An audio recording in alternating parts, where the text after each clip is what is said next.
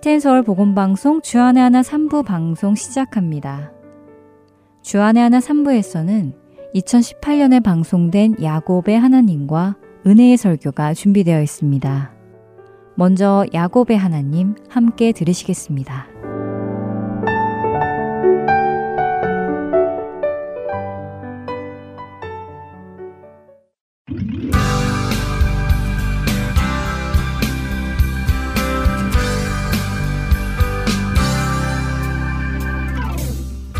청자 여러분 안녕하세요. 야곱의 하나님 진행의 민경은입니다. 네, 여러분 안녕하세요. 강승규입니다. 창세기 35장에서 야곱이 사랑하고 의지하던 사람들의 죽음과 큰아들 로우벤의 폐륜을 통해서 야곱이 이제는 주님만을 바라보아야 하는 상황에 들어가게 되었어요. 네, 사랑하고 의지하던 사람들이 하나씩 하나씩 그의 곁을 떠나가게 되었습니다. 어, 그런데 사실 아직 한 명이 또 남아있지요. 바로 네. 요셉입니다. 어머니의 채취를 주던 어머니의 유모 드보라, 그리고 사랑하는 아내 라헬을 떠나보낸 후에 그에게는 사랑하는 아내가 남긴 큰아들 요셉을 더 귀히 여기게 되었을 것입니다. 그랬겠네요. 어쩌면 야곱에게는 요셉이 장자처럼 느껴졌을지도 모르겠어요. 예, 그럴 것입니다. 어, 자신이 정말 사랑한 사람은 라헬이었고요. 그 라헬이 낳은 첫 아들이 요셉이니까 그의 마음속에는 요셉이 장자였을 것입니다. 그리고 그런 생각이 행동으로도 또 나오게 되어 있지요. 오늘 그런 장면을 좀 보도록 할 텐데요. 지난 시간 루벤의 폐륜적인 행동은 라헬 쪽 아들들에게 장자로서의 자신의 위치를 확고하게 하기 위한 행동이었을 것이라고 말씀을 드렸습니다. 어, 루벤의 경우 자신의 어머니인 레아나 레아의 여종 실바의 아들들이 자신을 큰형으로 즉 장자로 대우를 했겠지만요. 라헬 쪽 아들들 그러니까 라헬의 아들 요셉이나 라헬의 여종 빌하의 아들들은 루벤을 장자로 생각해 주지 않았을 수 있지요. 혹은 그것이 루벤 개인의 착각이었을 수도 있겠지만요. 어쨌든 그런 상황에서 라헬이 죽었고 그 라헬의 여종인 빌하와 동침함으로 루벤은 비라의 아들들에게는 하루아침에 형에서 아버지의 위치에 가게 되는 것입니다. 어쨌든 이런 상황을 좀 기억하시면서 오늘 이야기를 보도록 하겠습니다. 36장에는요, 야곱의 형 에서의 족보 이야기가 나왔습니다. 성경은 특별히 창세기는 지속적으로 두 형제의 족보를 기록함으로써 하나님의 백성 쪽 족보와 세상에 속한 백성들의 족보를 비교해 주고 있다고 말씀드렸습니다. 비록 세상 쪽에 속한 백성들의 족보가 더 화려해 보여도 거기에는 구원이 없다는 말씀도 하셨지요. 네, 그렇습니다. 그래서 하나님의 백성은 세상을 부러워해서는 안 된다는 말씀 드렸습니다. 자, 이렇게 에서의 족보가 나온 후인 37장을 오늘 보겠는데요. 먼저 1절과 2절을 읽어 주세요. 네. 야곱이 가나안 땅, 곧 그의 아버지가 거류하던 땅에 거주하였으니 야곱의 족보는 이러하니라. 요셉이 17세의 소년으로서 그의 형들과 함께 양을 칠 때에 그의 아버지의 아내들 비라와 실바의 아들들과 더불어 함께 있었더니 그가 그들의 잘못을 아버지에게 말하더라. 네, 가나안 땅을 떠난 에서의 족보를 설명한 후에 그 형과 대조되게 야곱은 가나안 땅, 약속의 땅에 거주하였다는 것을 비교하시면서 창세기 37장의 시작이 됩니다. 어, 그리고는 야곱의 족보는 이렇다 하면서 비교해 나가지요. 그런데 야곱의 족보를 이야기하면서요. 요셉을 이야기하십니다. 이것은 성경 역시도 요셉을 야곱의 장자로 인정하고 있기 때문인데요. 역대상 5장 1절과 2절은 이렇게 말씀하십니다. 제가 읽어 드리겠습니다. 이스라엘의 장자 루벤의 아들들은 이러하니라. 루벤은 장자라도 그의 아버지의 침상을 더럽혔으므로 장자의 명분이 이스라엘의 아들 요셉의 자손에게로 돌아가서 족보의 장자의 명분대로 기록되지 못하였느니라.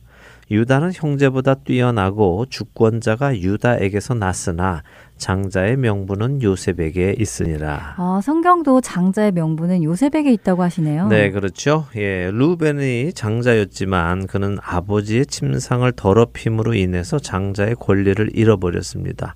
그리고 유다에게서 다윗 왕이 오고 그 후손으로 우리 주 예수 그리스도께서 오셨지요. 그렇지만 여전히 장자의 명분은 요셉에게 있다고 성경은 말씀하십니다. 자, 야곱의 족보는 이렇다 하면서 요셉의 이야기가 나옵니다. 나오는데요. 요셉의 나이가 17살이라고 하시죠. 네. 예, 지난 시간에도 우리가 이 나이를 계산해 보았습니다. 이삭 때문에 그랬죠. 창세기 35장에 이삭의 죽음이 기록되었기에 마치 오늘부터 보는 요셉의 이야기가 이삭이 죽은 후에 일어나는 일 같지만 그렇지 않다는 사실을 말씀드리기 위해서 나이 이야기를 드렸습니다. 다시 한번 간단히 말씀드리면 야곱과 요셉의 나이 차는 90세이니까요. 요셉이 17살인 지금 야곱은 107세입니다. 야곱의 아버지 이삭과 야곱은 또 60세 차이가 나니까요. 요셉이 17살인 지금 이삭은 167세이죠. 창세기 35장에서 이삭이 180세까지 살았다고 했으니까 아직도 이삭은 13년을 더 살아야 하는 것입니다. 이제부터 요셉이 팔려가는 이야기가 나오는데 그럼 이삭 할아버지가 살아있을 때 그런 일이 일어난 것이네요. 네. 아버지 야고의 마음도 아팠겠지만 할아버지 이삭의 마음도 아팠을 것 같아요. 그랬을 것입니다. 자, 요셉이 17살에 요셉이 형들과 함께 양을 쳤다고 하십니다. 네. 어, 그런데 이 형들의 잘못을 아버지에게 말했다고 하시는데요. 민경원 아나운서는 아버지에게 형들의 잘못을 말한 요셉의 행동이 어떻다고 생각하십니까? 어, 형들의 잘못을 말한 요셉의 행동이요. 네. 글쎄요. 어, 가끔 요셉이 아버지께 형들의 잘못을 고자질해서 스스로 미움을 샀다는 이야기도 들어보기는 했는데요. 저는 그게 고자질처럼 느껴지지는 않던데요. 네, 사실 요셉의 이런 행동을 두고요, 많은 해석이 존재합니다. 어떤 학자는 요셉이 형들과 함께 양을 칠 때라는 이 구절이 요셉이 양떼들 가운데에서 형들을 지키고 있을 때라고 번역할 수 있다면서 아버지 야곱이 요셉에게 형들을 감시하는 역할을 맡겨서 요셉은 단순히 아버지가 시킨 일을 한 것뿐이다라고 하기도 하고요.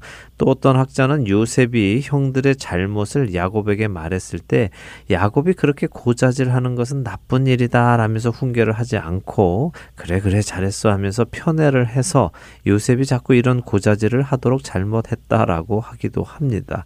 아, 그런데요, 이런 해석은 지금 요셉의 행동을 고자질이라는 나쁜 행동이라고 생각하고 있기 때문에 착한 요셉이 그런 나쁜 행동을 한 것을 어떻게든 정당화시켜 보려는 의도에서 하는 억지스러운 해석인데요. 그러나 요셉의 행동은 나쁜 고자질은 아닙니다. 만일 요셉이 형들이 아버지에게 혼나기를 바라는 마음으로 가서 일렀다면 나쁜 일이었겠죠. 혹은 없는 일을 만들어내거나 작은 일을 크게 부풀려서 일렀다면 나쁜 일입니다. 하지만 요셉이 한 일은 그런 나쁜 일이 아니라는 것을 우리가 먼저 생각해야 합니다. 자, 여기서 형들의 잘못이라는 구절에서요. 잘못은 라라는 히브리어인데요. 이 단어는 악한 것을 뜻합니다. 선악을 구분할 때 악을 지칭하는 단어이지요. 그러니까 정확히 형들이 어떤 악한 일을 했는지는 성경이 말씀하시지 않습니다. 그렇게 우리는 알 수는 없지만요. 분명 그들은 악한 일을 한 것이죠.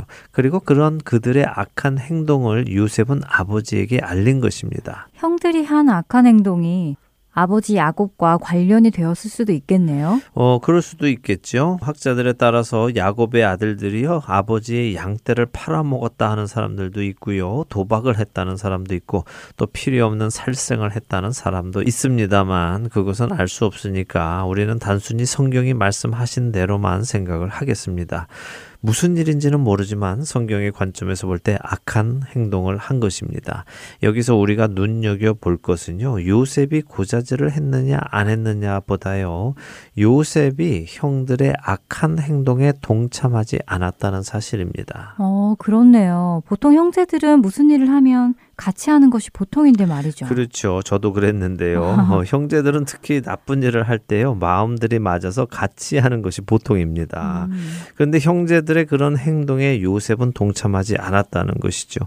더욱이 그것은 악한 일이었기에 더 그런 것입니다. 그렇다면 우리는 여기서 벌써 요셉의 성품을 볼 수 있습니다. 요셉은 이미 어려서부터 악한 행동에 동참하지 않는 성품을 가진 사람이었다는 것이죠. 음, 될성 싶은 나무는 떡잎부터 알아본다 고 요셉이 험난한 삶을 살면서 여러 가지 유혹에서도 자신을 지킬 수 있었던 것이 어려서부터 그의 성품이 악에 동참하지 않는 사람이었기 때문이었겠네요. 네. 그리고 그가 그런 이유는 하나님을 알고 있었기 때문이고요. 맞습니다. 요셉의 성품을 보는 것이 더 중요한 구절입니다.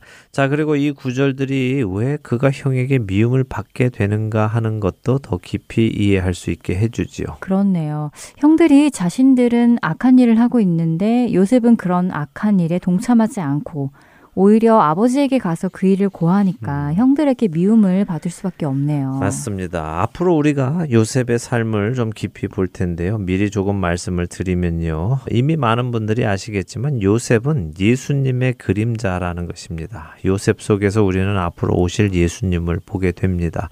물론 그 말이 요셉이 완전했다 하는 것은 아닙니다. 그러나 요셉의 많은 부분을 통해서 우리가 예수님을 보게 되고요. 또 더 나아가서 요셉을 통해 우리 그리스도인들이 세상에서 어떤 모습으로 살아가야 하는지도 생각해 볼 수 있죠. 어, 이런 생각으로 우리가 요셉을 좀 보면 좋겠습니다. 요셉처럼 우리 그리스도인들도요, 세상의 악한 일에 동참해서는 안 됩니다.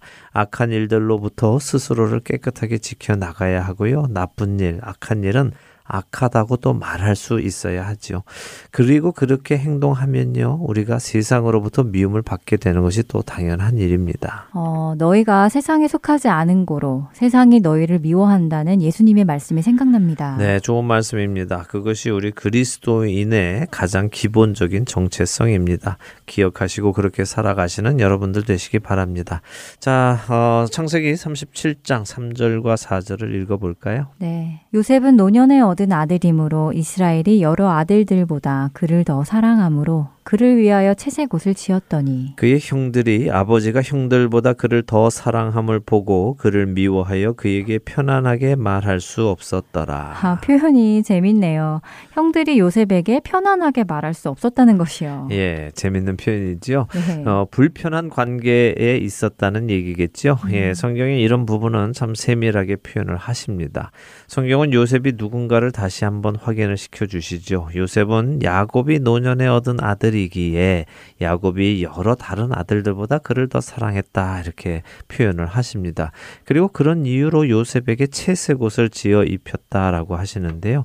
채색 옷은 어떤 옷일까요? 글쎄요. 저도 늘 이게 궁금했어요. 채색 옷이라는 표현 자체가 우리가 별로 쓰지 않는 단어라서 네. 금방 머리에 그림이 안 떠오르거든요. 그렇죠. 어, 채색 옷이라고 하면요. 여러 가지 색깔로 지어진 옷이라는 뜻으로 알려져 있습니다. 음. 또 한국인들에게는 색동 옷의 이미지로 많이 다가오지요. 네. 예, 그래서 많은 사람들이 요셉이 색동 옷을 입고 다닌 것으로 생각을 하시는데요. 그런데 사실 히브리 원어를 공부해 보면요. 이 단어는 여러 가지 색깔의 옷이라기보다는 다른 종류의 옷을 의미를 하고 있습니다. 채색 옷이라고 번역된 이 단어는 파스라는 히브리어입니다. 이 단어를 히브리 사전에서 찾아보면요. 손바닥까지 내려오는 소매가 긴 옷이라고 해설을 달아 놓았습니다. 소매가 손바닥까지 내려오는 긴 옷이라고요. 네. 음, 평범한 옷은 아니네요. 네, 평범한 옷은 아니죠. 단지 소매만 긴 옷은 아니고요. 통이 넓고 길어서요. 끌리는 듯해 보이는 그런 모습의 옷입니다. 무슨 말씀이냐 하면요. 지위를 뜻하는 것입니다. 권세가 있는 사람들이 입는 옷이죠. 주로 당시에는 왕족이 입는 옷의 모양이라고 하는데요.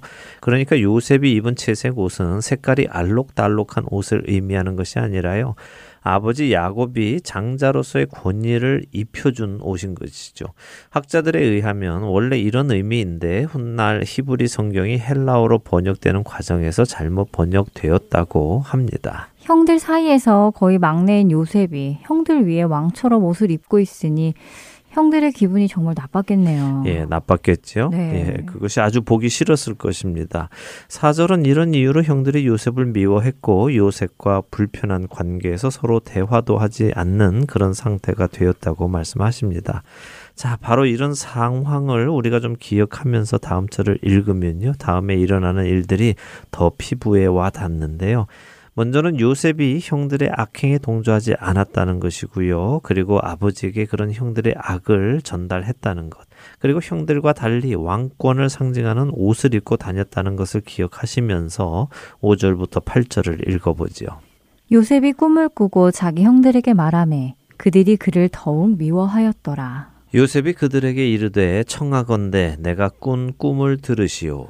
우리가 밭에서 곡식 단을 묶더니 내 단은 일어서고 당신들의 단은 내 단을 둘러서서 절하더이다. 그의 형들이 그에게 이르되 네가 참으로 우리의 왕이 되겠느냐 참으로 우리를 다스리게 되겠느냐 하고 그의 꿈과 그의 말로 말미암아 그를 더욱 미워하더니 아, 정말 미워할 만하네요. 가뜩이나 왕처럼 옷도 입고 자신들하고는 여러 가지 다른 점이 많아서 기분이 좋지 않았을 텐데 이제는 꿈에서까지 그런 생각을 지지해주는 일이 생기니 아 정말 얄미웠을 것 같아요. 예, 얄미웠겠죠. 네. 어, 그런데 재밌는 것이요 형들의 반응입니다. 자 보세요. 요셉은 단지 자신의 꿈만을 이야기했습니다. 형님들 제가 꿈을 꾸었는데 밭에서 곡식단을 묶었는데 내 단은 서고 형님들 단은 내 단을 둘러서서 절을 하더군요. 라고 했습니다. 그랬더니 형들이 뭐야 우리가 너한테 절을 한다고 이렇게 반응하는 것이 아니라 요. 네가 참으로 우리의 왕이 되겠느냐 하고 되묻습니다. 음, 그렇네요. 요셉은 자신이 형들의 왕이 될 것이라고 하지 않았는데도 형들이 먼저 그렇게 해석을 하는군요. 네, 그래서 재미있는 것이죠. 음. 꿈 얘기만 듣고도 형들은 이 녀석이 우리들의 왕이 되려고 한다 하고 생각하고 있는 것입니다. 그것은 그의 옷과 관련도 있을 것입니다. 왕이 입는 옷을 입고 다니는 요셉을 바라보면서 자신들 마음속에 있던 불만이 튀어나온 것이죠. 아마 이 말을 우리나라 말로 바꿔 표현을 한다면 이런 식으로 말한 것이라고 저는 생각합니다. 야, 네가 왕의 옷을 입고 다닌다고 진짜 왕인 줄 아냐? 이게 이제 아주 형님들한테 왕 행세를 하려고 꿈에서까지 지가 왕이라고 하고 다니네. 이런 식이겠죠. 아, 네. 더 와닿네요. 예, 자 그래서 그의 꿈과 그의 말로 말미암아서 요셉을 더욱 미워하게 되었습니다. 그런데 요셉이 또 꿈을 꾸지요. 9절부터 11절을 읽어 보겠습니다.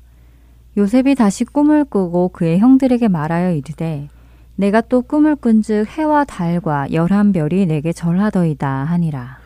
그가 그의 꿈을 아버지와 형들에게 말하매 아버지가 그를 꾸짖고 그에게 이르되 내가 꾼 꿈이 무엇이냐? 나와 내 어머니와 내 형들이 참으로 가서 땅에 엎드려 내게 절하겠느냐? 그의 형들은 시기하되 그의 아버지는 그 말을 간직해 두었더라. 네.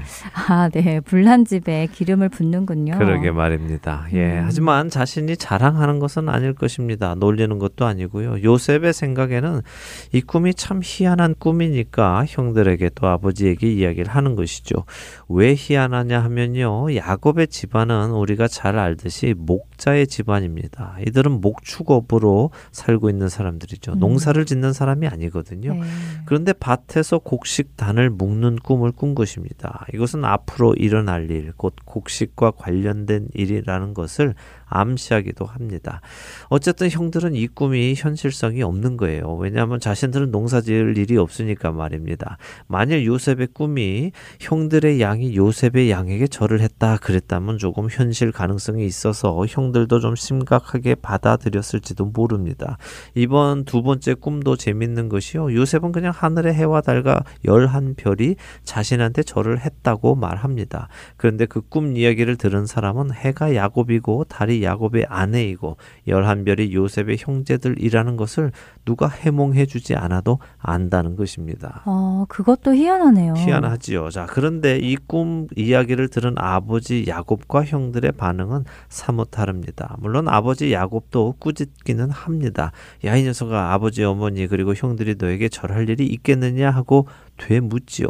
현실 가능성이 없어 보이기 때문입니다. 그래서 형들은 첫 번 꿈 때와 마찬가지로 요셉을 미워하고 시기합니다. 그런데 아버지 야곱은 헛소리 같아서 꾸짖기는 하지만 그 말을 간직해 두었다고 하십니다.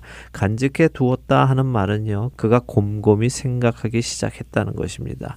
이 녀석의 꿈이 어떻게 이루어질까 생각하기 시작했다는 것이죠. 그리고 성경은 이제 그 일이 어떻게 이루어지는가를 설명하기 시작하십니다. 12절과 13절은 형들이 세겜에 가서 아버지의 양떼를 칠 때에 야곱이 요셉을 형들에게 보낸다고 하십니다. 세겜이라면 예전에 야곱의 딸 디나가 강간당한 곳 아닌가요? 네, 맞습니다. 바로 그것이죠. 그래서 음. 야곱의 아들들이 세겜의 남자들을 모두 죽였지 않습니까? 네. 바로 그곳에 양떼를 데리고 갔으니까 야곱의 마음이 불안하겠죠. 그러게요. 그때도 그 지역의 다른 족속이 자신과 자신의 가족을 공격할까봐 두려워서 화를 내고 또 떠났잖아요. 네. 그런데 그런 곳으로 사고뭉치 아들들이 가니까 당연히 걱정스러웠겠네요. 네, 야곱의 아들들은 자신들이 그때 세겜의 남자들을 다 죽였고 남은 사람들을 종으로 데리고 왔기 때문에 그 땅을 자신들의 땅이라고 생각했을 것입니다. 그러니까 자신 있게 그곳으로 갔겠죠.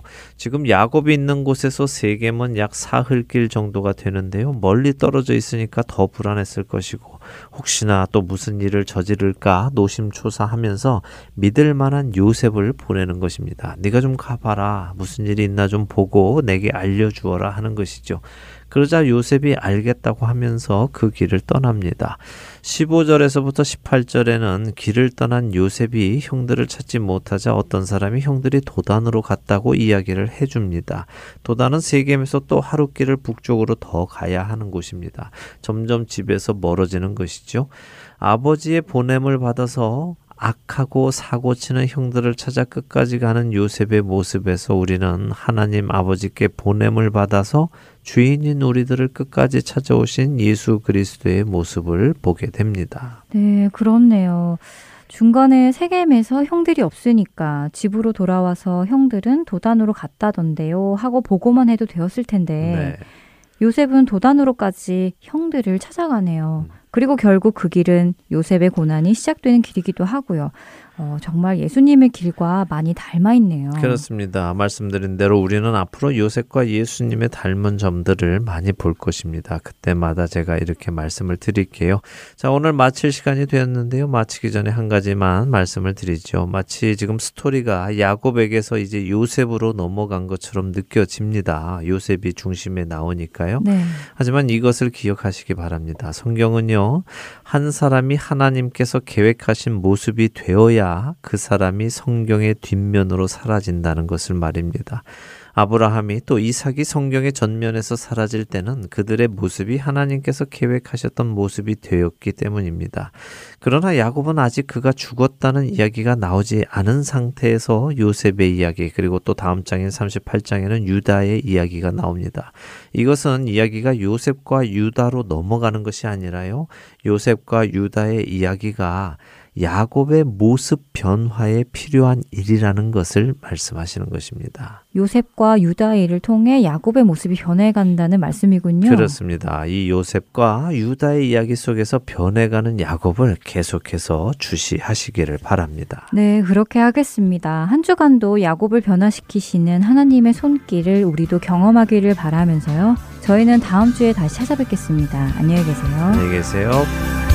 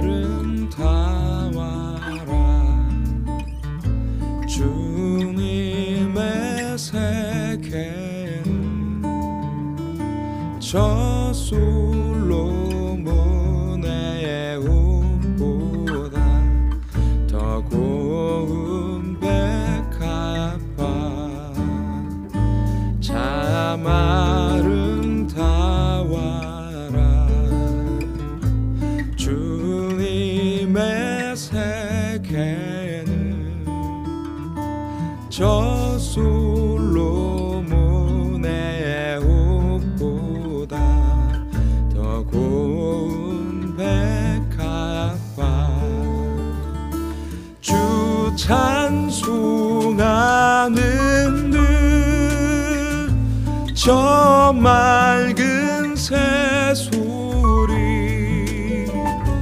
내 아버지의 지으신 그 솜씨 깊도다.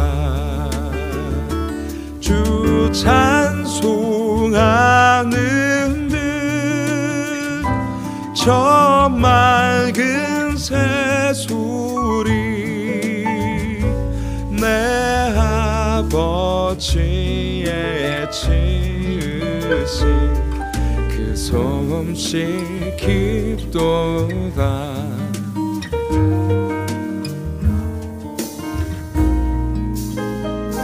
참 아름다워라. 주님의 세계는 저 산에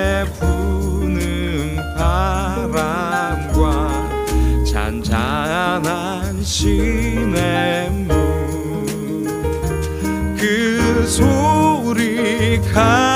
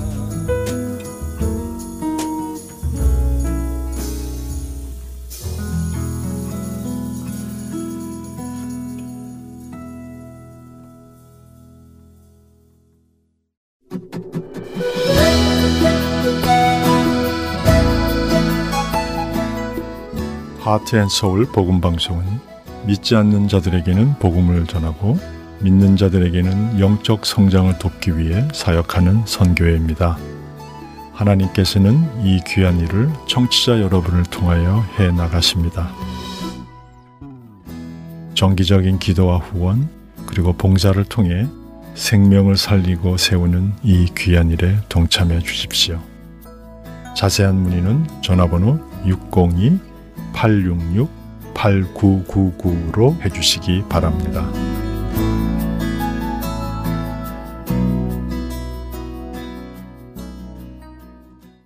시리즈 설교로 이어드립니다. 오늘은 마지막 요한계시록 강해 설교 시간으로 캐나다 밴쿠버 그레이스 한인교회 박신일 목사님께서 요한계시록 21장 1절에서 4절까지의 말씀을 본문으로 나는 처음과 마지막이라 라는 제목의 말씀 전해주십니다. 은혜 시간 되시길 바랍니다.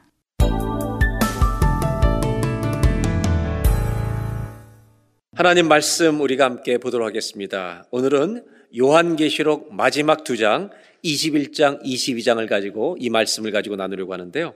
오늘 봉독해 드릴 말씀은 21장 1절로 4절입니다.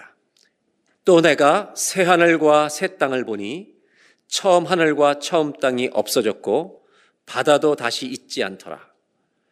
또 내가 봄에 거룩한 성 새 예루살렘이 하나님께로부터 하늘에서 내려오니 그 준비한 것이 신부가 남편을 위하여 단장한 것 같더라. 내가 들으니 보좌에서 큰 음성이 나서 이르되 보라 하나님의 장막이 사람들과 함께 있음에 하나님이 그들과 함께 계시리니 그들은 하나님의 백성이 되고 하나님은 친히 그들과 함께 계셔서 다 같이 함께 봉독합니다. 모든 눈물을 그 눈에서 닦아주시니 다시는 사망이 없고 애통한 것이나 곡하는 것이나 아픈 것이 다시 있지 아니하리니 처음 것들이 다 지나갔음 이러라. 아멘. 요한계시록 21장 22장은 요한계시록의 결론입니다. 그러나 한 가지 여러분 더 이해하실 것이 뭐냐면 요한계시록 21장 22장은 요한계시록만의 결론이 아니라 성경 66권의 결론이라는 것을 아셔야 합니다. 그런 무게를 가지고 요한계시록 21장, 22장을 우리가 대할 필요가 있습니다. 그렇다면 이 성경 66권의 결론에 해당되는 21장, 22장을 통해 하나님은 우리에게 무엇을 말씀하시는가? 천국을 보여주십니다. 하나님의 마지막 구원의 완성을 우리에게 보여주십니다. 물론 천국을 100% 우리에게 다 묘사하실 수는 없었을 겁니다. 상징을 가지고 이 마지막 천국의 장면을 우리에게 보여주고 계십니다. 오늘 저는 요한계시록을 마무리하면서 요한계시록이 어떤 책인가 이것을 세 가지로 좀 정리해서 오늘 나누려고 합니다. 21장 1절로 8절은 새 하늘과 새 땅에 대해서 소개합니다. 9절로 27절은 새 예루살렘, 천국이 임할 때 하나님의 도성, 새로운 예루살렘으로 표현하는데 하나님의 천국의 도시를 새 예루살렘으로 상징적으로 보여줍니다. 세 번째로 22장 1절 5절은 그 새 예루살렘 도시에 흐르는 생명수의 강, 생명나무 그 안의 내용을 보여줍니다. 그 다음에 6절로 20절은 정말로 마지막 말씀입니다. 모든 책을 우리가 책을 읽다 보면 보통 에필로그라고 하는 끝부분이 있잖아요. 마지막 끝 맺은 말처럼 마지막 말씀으로 22장 6절로 20절이 전개되고 있습니다. 그래서 저는 요한계시록이 우리에게 어떤 책인가 그것을 하나씩 좀 정리해 보려고 합니다. 먼저 21장 1절을 보도록 하겠습니다. 또 내가 새 하늘과 새 땅을 보니 처음 하늘과 처음 땅이 없어졌고 바다도 다시 있지 않더라. 우리가 한 가지 이 요한계시록이 66권의 결론이라는 관점에서 우리가 봐야 합니다. 그것은 창세기의 결론입니다. 요한계시록 22장은 창세기로부터 시작한 이야기의 결론입니다. 창세기는 어떤 내용이냐면 아담과 하와가 범죄한 이후에 하나님은 이 땅에 신판, 이 땅에 저주를 선포하셨습니다. 그러나 그것으로 끝나신 것이 아니라 아담과 하가 범죄한 이후부터 하나님은 그 심판의 땅과 이 심판받을 사람들을 하나님과 회복하고 구원하시기 위한 관계 회복과 구원을 계속해서 그것을 위해서 일하고 계셨습니다. 그런데 이 모든 하나님의 회복과 구원의 계획이 21장, 22장에 완성된다고 하는 것입니다. 하나님의 약속이 완성되는 장입니다. 그래서 창세기에 시작하신 하나님의 일이 요한계시록에서 마무리된다는 것을 우리가 알 수 있습니다. 그 중에 첫 번째 내용이 1절 새하늘과 새 땅을 본다고 하는 말씀입니다. 여러분 하늘이란 단어가 나오는데 히브리어 한국말은 하늘이란 단어를 전부 다 한 단어로 씁니다. 하늘밖에 없습니다. 히브리어 헬라도 하나만 씁니다. 영어는 하늘을 두 가지로 써요. 스카이가 있고 헤븐이 있습니다. 여러분 밖에 나가서 하늘을 보라 그럴 때 영어로 뭘 보라 그래요? 스카이를 보라 그럽니다. 그럼 헤븐은 언제 쓰느냐? 영어로는요, 보이지 않는 하늘을 쓸 때 씁니다. 근데 히브리어는 이걸 하나로 표현합니다. 스카이나 헤븐이 다 헤븐으로, 하늘이란 단어로 히브리어는 쓰고 있습니다. 샤마임이라는 단어를 쓰고 있는데 왜 그럴까요? 하나님은 하늘이라는 우리가 눈에 보이는 하늘이라는 단어 안에 보이지 않는 하늘을 감추두셨습니다. 히브리서 11장에 믿음에 대해서 얘기하면서 보이는 것은 하나님 말씀으로 세상을 창조하시고 보이는 것은 보이는 나타나는 것으로 말미암은 것이 아니라는 거예요. 보이지 않는 것으로 말미암았다. 이런 거죠. 하나님이 이 세상을 창조하셨을 때 창조하신 세상을 보면서 우리는 이건 말고 보이지 않는 또 다른 세상을 볼 수 있게 하셨다는 겁니다. 기대할 수 있게 하셨다는 겁니다. 조금 더 쉽게 설명하면 여러분 옆에 사람들 다 있잖아요. 지금 예배 드리는데 가족들이나 옆에 사람 한번 쳐다보세요. 계신지, 잘 있는지. 예. 근데 사람을 볼 때 우리는 사람만 보는 게 아니라 사람을 보면서 그 사람 안에 보이지 않는 마음을 보게 됩니다. 신기하죠? 사람을 보는데 보이지 않는 마음을 볼 수 있습니다. 하나님 이 하늘을 눈에 보이는 하늘을 통해 보이지 않는 하늘을 우리가 믿을 수 있게 하십니다. 21장 1절은 새 하늘과 새 땅을 본다는 말씀입니다. 여기에 1절에 바다도 다시 있지 않더라. 조금 이따 제가 설명드리겠지만 바다도 다시 있지 않더라는 말은 바다는 요한계시록에서 문제와 혼돈이 일어나는 장소입니다. 붉은 용이 나오는 것입니다. 여러분 하나님의 나라가 이 땅에 임할 때 새하늘과 새 땅이 올 때 어떤 일이 일어나냐면 혼돈은 없어집니다. 다 끝이 납니다. 오늘 이 말씀을 21장 1절 말씀 볼 때 우리가 한 가지 정리해야 될 게 있습니다. 새 하늘과 새 땅이라고 하는 우리가 생각할 때 물질적인 것으로 천국을 표현하십니다. 천국은 우리가 영적으로 공중을 날아다니는 곳이 아닙니다. 심판과 저주로 덮여는 이 땅을 하나님 말씀 한마디로 완전히 새롭게 하시는 새하늘과 새 땅으로 주님은 완전히 바꾸신다는 말입니다. 2절에 보면 이 말씀이 조금 더 이해가 됩니다. 2장 2절 다 같이 한번 함께 봉독합니다. 또 내가 봄에 거룩한 성 새 예루살렘이 하나님께로부터 하늘에서 내려오니 그 준비한 것이 신부가 남편을 위하여 단장한 것 같더라. 하나님의 성 예루살렘, 거룩한 성 예루살렘이 하나님께로부터 내려오는데 이 성이 하나님 나라에 준비된 이 성이 신부가 남편을 위하여 단장한 것처럼 아름답다. 그런데 여기서 충격적인 표현이 나옵니다. 하나님의 나라를 표현하는데 2절에 내가 몸에 거룩한 성 새 예루살렘이 하나님께로부터 하늘에서 내려온다고 표현합니다. 이것은 충격적인 표현입니다.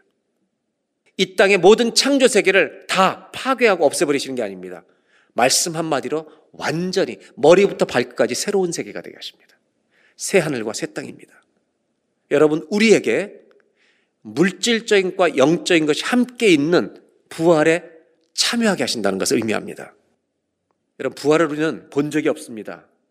부활의 몸이 어떤 건지 모릅니다. 다만 예수님이 부활의 몸을 가지고 이 땅에 사셨습니다. 그분은요, 음식도 드셨습니다. 교회를 다니는 많은 성도들이 근심하는 게 하나 있습니다. 천국 가면 너무 재미없는 거 아니야? 안심하십시오. 우리가 즐기던 자연이 그대로 있습니다. 그러나 새로워진 것입니다. 새 하늘과 새 땅이 하늘로부터 주께서 역사해서 내려오는 것입니다. 3절. 내가 들으니 보좌에서 큰 음성이 나서 이르되 보라 하나님의 장막이 사람들과 함께 있음에 이제 중요한 얘기가 나옵니다. 구원의 완성이 뭐냐? 하나님이 그들과 함께 계시리니 이것이 구원의 완성입니다. 하나님이 떠나지 않으십니다. 하나님의 임재로 다 덮여버리는 것이 구원입니다. 그들은 하나님의 백성이 되고 하나님은 친히 그들과 함께 계셔서 구약에서 계속해서 여러분 선포해 왔던 선지자들의 예언이 있습니다. 그건 뭐냐면 나는 너희의 하나님 되고 너희는 나의 백성이 되고 나는 너희 가운데 거하겠다는 것입니다. 이것이 그대로 100% 완성되는 것이 요한계시록입니다. 이것을 왜 우리에게 가르쳐 주는가? 이유가 있죠. 아, 하나님의 나라는 하나님과 함께하는 것이구나.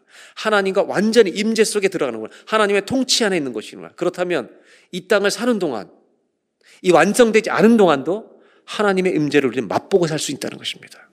하나님이 함께 계시는 걸 잊지 말라는 것입니다. 지금도 함께 계실 수 있죠. 4절입니다. 이 새하늘과 새 땅이 임할 때 없는 게 있어요. 눈물이 없습니다. 슬퍼서 우는 건 없습니다. 애통이 없습니다. 아픈 것이 없습니다. 여러분, 이런 것들이 다 전부 다 다스려집니다. 왜냐하면 처음 것들은 다 지나갔습니다. 하나님의 심판과 저주 아래 있는 모든 것들은 다 pass away. 다 지나갈 것이기 때문입니다. 여러분, 하나님 나라에 고통이 없고 사망이 없고 이 나라에 우리가 이제 거하게 된다는 것을 말합니다. 그런데 이것은 5절 말씀 하나에 의해서 이루어집니다. 21장 5절입니다. 보좌에 앉으신 이가 이르시되 보라 내가 만물을 새롭게 하노라. 하나님 말씀 한마디에 이 땅이 새하늘과 새 땅으로 바뀌는 겁니다.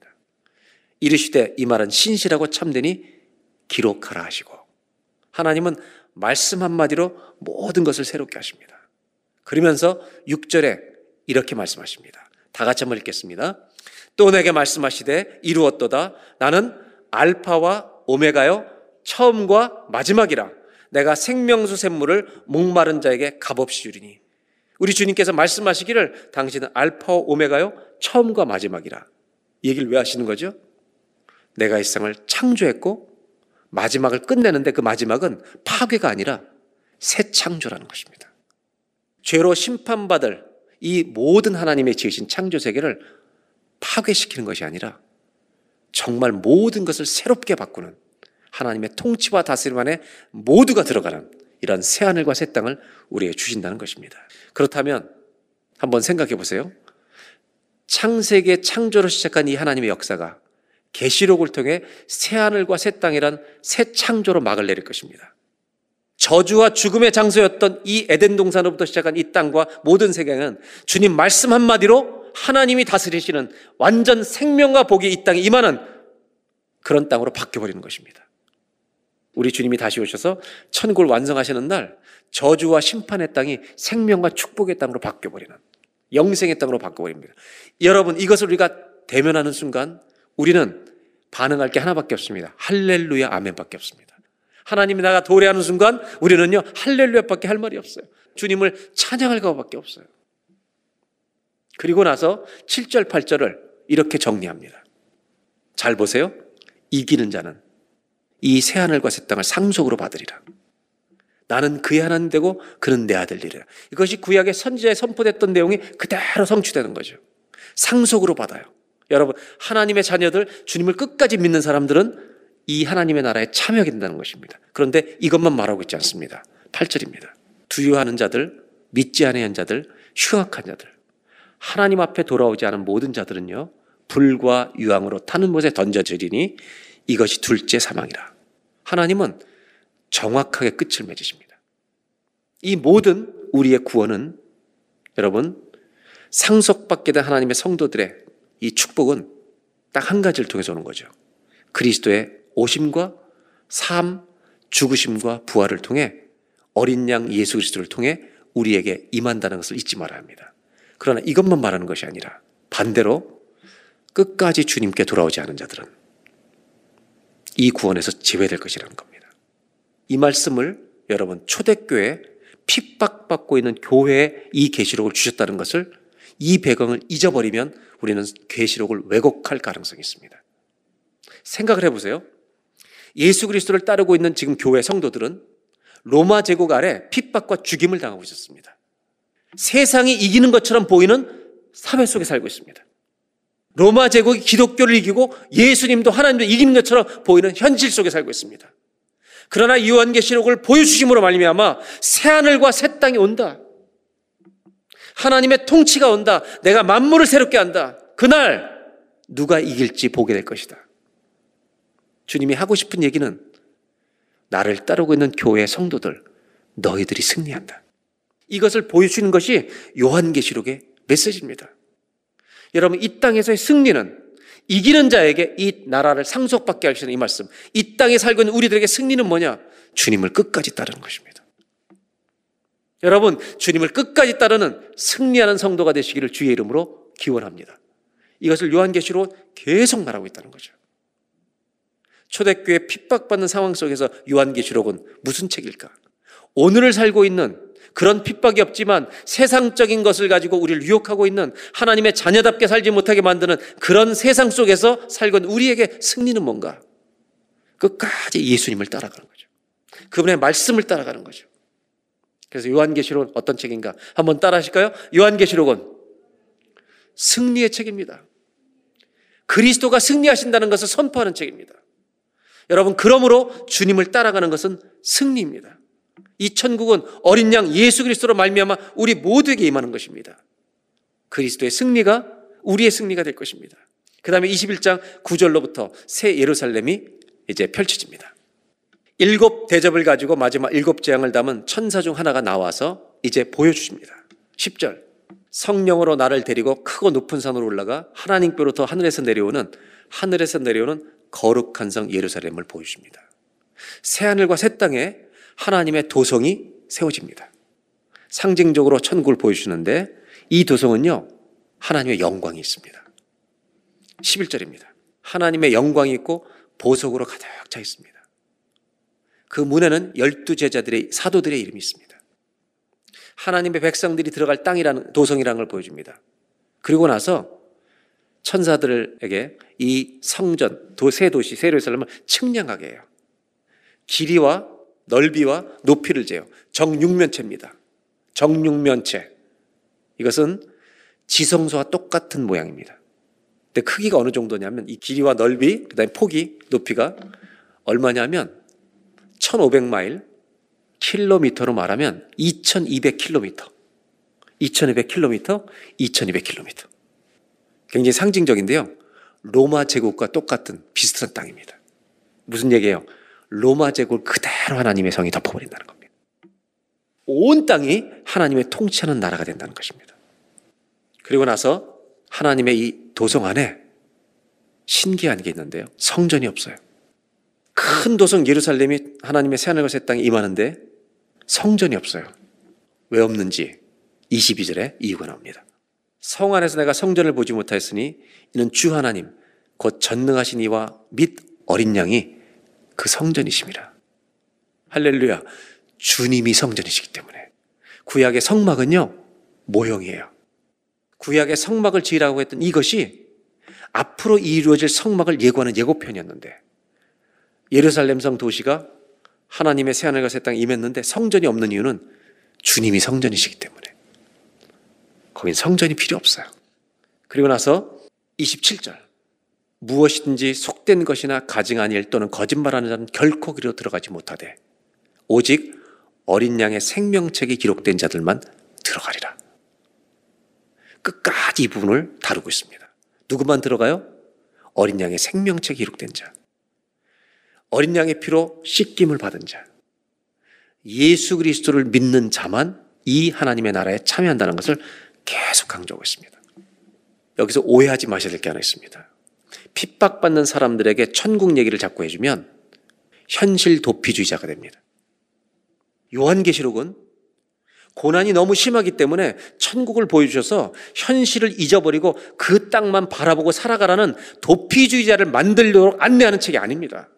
오히려 하나님이 우리와 함께 하시는 것을 믿고 이 승리의 날을 믿고 고난 중에도 주님이 함께 하심을 믿고 고난을 잘 이기면서 끝까지 견디면서 주님을 믿는 것 그것을 포기하지 마라. 이 천국의 소망을 가지고 고난을 이기라고 권면한 책이 요한계시록입니다. 그리고 이 이야기가 끝나면서 어린 양의 생명책에 기록된 자들만 들어온다는 이 얘기를 마치고 나서 그곳의 장면을 여러분 주님이 수치화처럼 보여주십니다. 22장으로 넘어갑니다. 그곳에는 수정같이 맑은 생명수의 강을 우리에게 보여주십니다.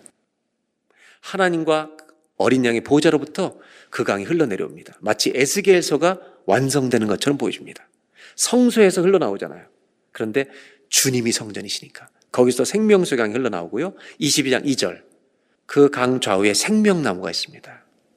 이 생명나무는 창세기에 나오는 것입니다. 아담과 범죄했을 때 생명나무를 먹지 못하도록 자기 손으로 따먹어서 영생하지 못하도록 천사를 통해 화형벌로 지키게 하시는데 그때 상징적인 메시지는 우리의 구원을 우리가 영생을 우리의 노력을 얻을 수 없다는 것입니다. 쫓겨납니다. 그런데 천국에는 생명나무가 길에 있습니다. 열두 가지 열매를 맺되 달마다 그 열매를 맺고 그 나무 잎사귀들은 만국을 치료하기 위해 있다. 무슨 고통이 있어서 치료하는 게 아니라 이 치료하기 위해 있다는 이 말씀 무슨 말이냐? 여러분, 모든 고통이 끝난 것입니다.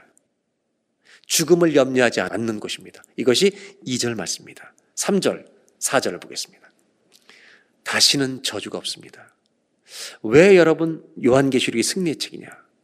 저주받을 땅을 축복의 땅으로 새하늘과 새 땅으로 바꿔버리신 것이기 때문에 하나님과 그 어린 양의 보좌가 가운데 있으리니 그의 종들이 그를 섬기며 22장 4절 감격스러운 구절입니다. 그의 얼굴을 볼 터이요. 여러분 주님 얼굴을 뵐 준비가 되어 있습니까? 이것은 가장 사람들에게 가장 영광스러운 순간이 될 것입니다. 우리가 주님을 대면하는 이 순간에 선다는 겁니다. 그 영광을 견뎌낼 수 있을까 우리가? 여러분 주님을 뵙는 그 영광의 순간을 우리가 견딜 수 있을까요? 심장이 멎지 않을까요? 그리고 그 주님을 뵙는데 그 주님이 우리를 껴안아 주시고 우리 머리를 쓰다듬으시면서 믿음 지키느라고 수고했다고 칭찬해 주실 때 이 영광의 무게를 견뎌낼 수 있을까? 이것이 C.S. 루이스가 얘기한 영광의 무게 아닙니까? 그분을 뵙는 겁니다. 그 다음에 5절. 다 같이 한번 5절을 읽겠습니다. 시작. 다시 밤이 없겠고, 이는 주 하나님이 그들에게 비치심이라. 그들이 세세토록 왕노릇하리로다. 다시는 밤이 없어요. 등불과 햇빛이 필요 없어요. 왜? 주 하나님이 그들에게 비추고 계시기 때문에 밤이 없어요. 그런데 그 다음 구절이 어, 의미가 있죠. 그들이 하나님의 백성들이 세세토록 왕노릇하리로다. 무슨 말인지 아세요? 이사야서 65장 66장에 보면 이사야서가 꿈꿨던 소망입니다. 천국의 소망. 사자들과 어린아이들이 같이 놉니다. 독사굴에 손을 넣어도 물리지 않습니다. 모든 짐승들까지도 하나님의 통치 아래 있습니다. 완벽한 화목한 관계 속에서 이루어집니다. 우리는요, 동물들을 다스리셔야 합니다. 천국 가도 일이 많습니다, 여러분. 거기는 영적인 것만 일어나는 일 아닙니다. 물질적인 것과 영적인 것이 같이 있습니다. 그런데 하나님의 통치 아래 완벽하게 있는 곳입니다. 천국은 심심하지 않을 겁니다. 아주 흥미진진한 일들이 많이 벌어질 것입니다. 다만 두려움과 죽음이 없을 뿐입니다. 그렇다면 이 하나님의 나라를 이렇게 보여주시는 이유가 뭔가? 힘들지라도 조금 더 견뎌낼 수 있고 더 나아가 천국의 실제를 믿는 우리 그리스도인들은 이 세상을 다시 새롭게 창조하시려는 하나님의 계획을 기대하고 기다리면서 여러분 참된 예배를 드리며 사는 사람들이 될 것입니다. 이게 끝이 아닙니다. 천국을 이렇게 명확하게 보여주, 못 들어갈 사람과 들어갈 사람을 정확히 보여주시면서 그리스도인들이 인내하는 것뿐만 아니라 우리들이 천국 가게 된 것을 즐거워할 것만이 아니라 이 승리의 복음을 전함으로 말미암아 죽어가는 사람들이 하나님의 나라에 동참하는 일에 우리가 참여하는 기쁨도 누리게 될 것이라는 겁니다. 그래서 요한계시록 읽으면 읽을수록 명확해지는 게 있습니다. 누가 하나님 나라에 들어가는지 확실해집니다. 누가 못 들어가는지 확실해집니다. 그래서 이 요한계시록은 거룩한 부담을 주는 책입니다. 선교의 텍스트입니다. 우리는 들어가는데 들어가지 못할 사람들이 너무 많다는 겁니다. 그들에게 복음을 전하는 하나님 나라의 도래에 동참하는 일에 우리가 참여하게 된다는 겁니다. 선교는 뭐냐? 여러분, 하나님이 완성하실 종착점을 믿고 그것을 전하는 것입니다. 그래서 여러분 우리가 선교에 동참한다는 말은 미래를 현재에서 맛보는 것입니다. 선교에 참여하면 참여할수록 하나님의 나라 완성되는 것에 우리가 참여해서 그것을 맛보고 있는 겁니다. 미래를 현재에서 맛보는 것이죠. 그래서 오늘 요한계시를 통해서 초대교회를 성도들에게 오늘 살고 있는 성도들에게 하나님이 말씀해 주신 건 뭐냐? 하나님의 이 말씀을 전하면서 이걸 믿으며 사는 사람들은 세상에서 고난 당할 수 있다. 그러나 고난 당하지만 이것이 이루어질 걸 믿고 사람들에게 전하는 그 현장에 우리가 있다면 우리는 그 미래를 오늘 맛보면서 살아가는 이 축복 안에 있다는 것입니다. 교회는요, 복음 때문에 태어난 곳입니다. 그렇다면 교회는 복음을 전하는 이 열망이 본질적으로 그 중심에 있는 것입니다. 교회라고 하는 이 공동체는 그 교회 중심 안에 복음을 전하는 열망이 반드시 살아있다는 것입니다. 요한계시록은 그렇다면 어떤 책인가? 저는 요한계시록을 읽으면서 두 번째로 정리하고 싶은 게 있어요. 요한계시록은 우리끼리 즐거워하는 책이 아닙니다. 우리는 기뻐할 것입니다. 그러나 여기에 머물러 있게 하는 책이 아닙니다. 한번 따라 하실까요? 요한계시록은 사명의 책입니다. 왜냐하면 우리는 들어갈 것을 정확히 합니다. 우리가 만나는 사람들이 들어가지 못하는 사람들이 허다합니다. 그들에게 이 복음이 전파되는 것. 그것을 위해 세우신 것이 주님의 교회입니다. 이제 22장 6절부터 20절 결론을 보겠습니다. 어떤 말씀으로 주님은 이제 말씀을 마치고 있는지. 또 그가 내게 말하기를 이 말은 신실하고 참된지라 주고 선지자들의 영의 하나님이 그의 종들에게 반드시 속히 되어질 일을 보이시려고 그의 천사를 보내셨도다. 7절 다 같이 함께 읽습니다. 보라 내가 속히 오리니 이 두루마리의 예언의 말씀을 지키는 자는 복이 있으리라. 여러분 결론부에서 주님 이렇게 말씀하세요. 이 말씀을 지키는 자가 복이 있다. 여러분 말씀을 믿고 지키며 살아가는 저와 여러분 되시길 바래요. 이것이 복이래요. 그 다음에 12절로 넘어갑니다. 내가 속히 오리니 내가 줄 상이 내게 있어 각 사람에게 그가 행한 대로 갚아주리라. 믿으로 살았던 사람들에게 주시는 하나님의 보상이 있다는 것입니다. 13절. 나는 알파와 오메가요. 처음과 마지막이요. 시작과 마침이라. 또 한 번 이 얘기를 하십니다. 주님은 알파 오메가 창세기와 계시록 역사의 시작과 끝 창세기의 창조와 요한계시록의 새 창조 이 모든 것을 주님이 주관하고 계신다는 것을 말씀하십니다. 그리고 14절 자기 두루마기를 빠는 자들은 복이 있나니 씻김을 받은 자가 복이 있다. 그 사람들은 생명나무에 들어간다. 생명나무에 나가며 문들을 통하여 하나님 나라 그 성에 들어갈 권세를 받게 된다. 라고 말씀하십니다. 16절 예수 그리스도를 소개하십니다. 나 예수는 교회들을 위하여 내 사자를 보내어 이것들을 너에게 증언하게 하노라. 나는 다윗의 뿌리요 자손이니 곧 광명한 새벽별이라 하시더라. 구약에서 예언한 대로 다윗의 뿌리와 자손임을 다시 한번 확증하시면서 광명한 새벽별이라. 여러분 새벽별은요. 새벽별 어둠이 끝났다는 말입니다. 여러분 주님이 오시면 역사의 어둠은 끝이 날 줄로 믿습니다. 하나님의 영광과 구원의 빛이 이 땅에 임하는 것입니다. 그리고 17절 우리 다 같이 한번 함께 봉독합니다. 시작. 성령과 신부가 말씀하시기를 오라 하시는도다. 듣는 자도 오라 할 것이요 목마른 자도 올 것이요 또 원하는 자는 값없이 생명수를 받으라 하시더라. 이제 요한계시록 끝자락에 주님의 마음을 드러내십니다. 그건 뭐냐면 누구든지 오라는 것입니다. 누구든지 구원에 참여하도록 주님은 초청하십니다. 결국 끝자락에 오니까 주님의 결론은 교회만을 위해 말씀하시지 않습니다. 오늘 교회가 되지 못한 나라와 민족과 열방들을 향해 주님께 돌아와서 값없이 이 생명의 구원의 물을 마시라고 말씀하십니다.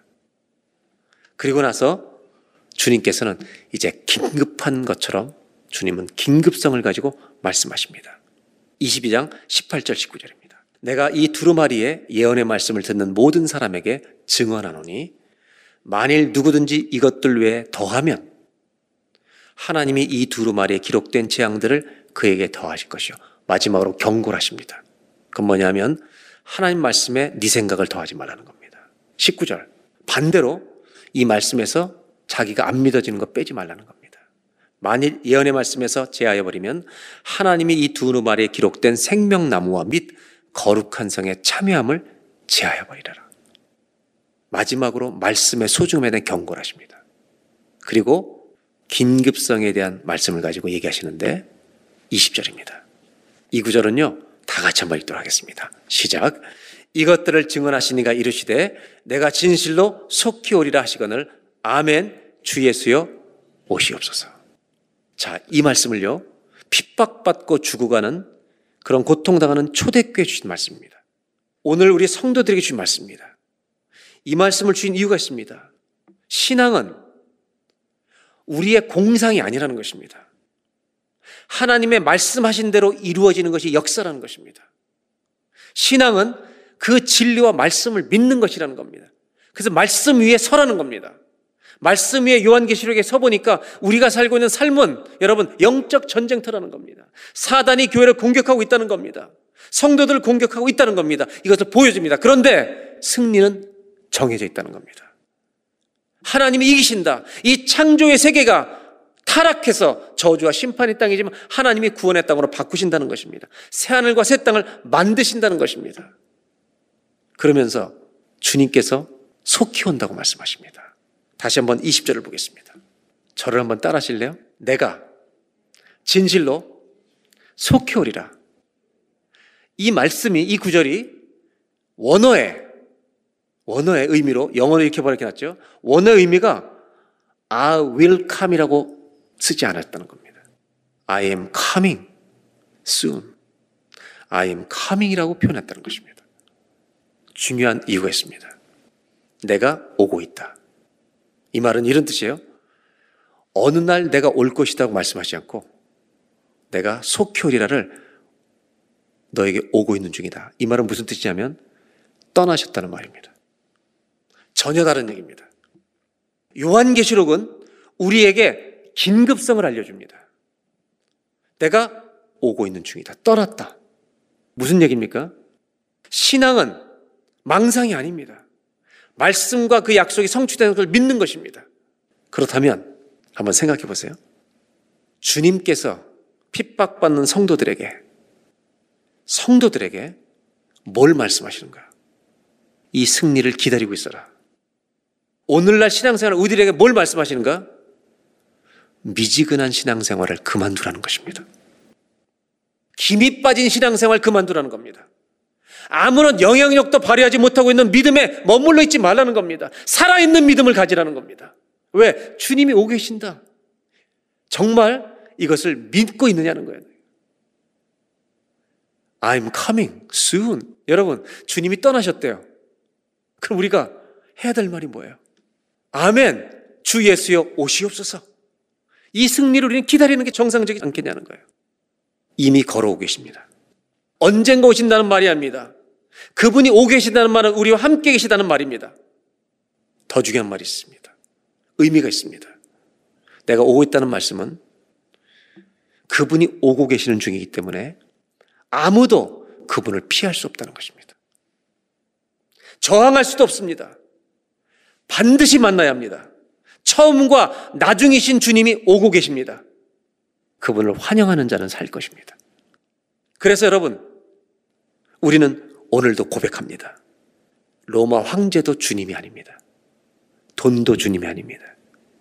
우리의 주님은 영원한 승리를 우리에게 주실 예수 그리스도밖에 없습니다. 그런 믿음을 가진 사람들이 우리가 매 가슴속에 고백해야 될 게 뭐냐? 아멘. 주 예수여 오시옵소서. 이것이 실제가 된다는 것입니다. 여러분 요한계시록은 미지근한 신앙에 있는 사람들을 깨워줍니다. 신앙은 거기에 머물러 있으면 안 된다. 그렇다면 마지막 질문해 볼게요. 정말 주님의 오심을 기다리는 사람들에게 진짜 주님이 오고 계세요? 정말 이것을 믿고 기다리는 사람들에게 가장 힘이 되는 것이 무엇일까? 가장 힘이 되는 게 뭘까? 돈일까요? 건강일까요? 권력일까요? 진짜 주님이 오셔서 새하늘과 새 땅을 창조하실 구원의 완성을 이루실 것을 믿고 믿음으로 기다리는 사람이라면 저는 요한계시를 읽으면서 읽으면 읽을수록 이거를 이거를 빼놓을 수도 없고요. 이것이 회복되고 살아나요. 주님이 오고 계시다는 것을 믿는 사람들의 가장 큰 힘은요. 예배인 줄로 믿습니다. 예배는 다시 오실 주님을 기다리는 살아있는 예배예요. 저는 저와 여러분의 예배가 거듭나길 바랍니다. 요한계시록으로 말미암아 정말 주님을 기다리는 예배가 되길 바랍니다. 요한계시록 어떤 책인가? 한번 따라 하실까요? 요한계시록은 그리스도를 기다리는 예배의 책입니다. 요한계시록 읽으면 우리 예배가 거듭나게 됩니다. 이제 마지막으로 요한계시록 22장 21절을 읽어드리려고 합니다. 요한계시록 22장 21절 마지막 절이에요. 아무리 힘들고 어려운 상황 속에 있을지라도 그런 모든 성도들에게 주님은 이 말씀으로 성경을 마무리 주십니다. 주 예수의 은혜가 모든 자들에게 있을지어다. 아멘. 이 말씀 하나면 모든 사람들에게 정말 모든 사람 인생에 하나님의 위로와 은혜가 임할 것입니다. 사랑하는 교우 여러분, 주 예수의 은혜가 주 예수의 은혜가 모든 자들에게 있을지어다. 이 말씀이 저와 여러분의 임하는 말씀이 되길 바랍니다. 요한계시록을 읽으면서 제 마음속으로 깨닫고 깨닫는 게 있습니다. 예배는 성도를 살릴 것입니다. 예배는 최고의 제자 훈련입니다. 하나님의 꿈은 뭐냐? 지금 성도들만 주님을 예배하는 게 아니라 이 땅의 모든 열방들이 주 앞에 예배하게 되는 날을 주님은 꿈꾸고 계십니다. 사랑하는 교우 여러분, 예배는 최고의 제자 훈련입니다. 온라인 예배를 드리시면서 주님을 기다림으로 예배하는 자가 되시기를. 아멘 주 예수여 오시옵소서. 그 기다림을 가지고 주님을 예배하는 우리 모두가 되시기를 주의 이름으로 축원합니다.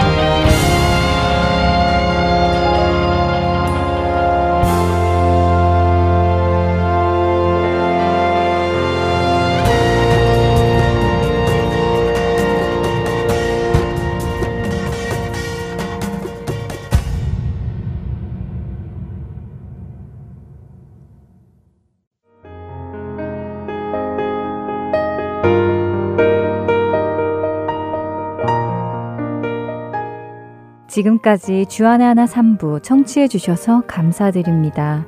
다른 방송들을 더 듣고 싶으신 분들은 홈페이지 www.할테인서울.org에서 특별 방송을 클릭하시면 들으실 수 있습니다.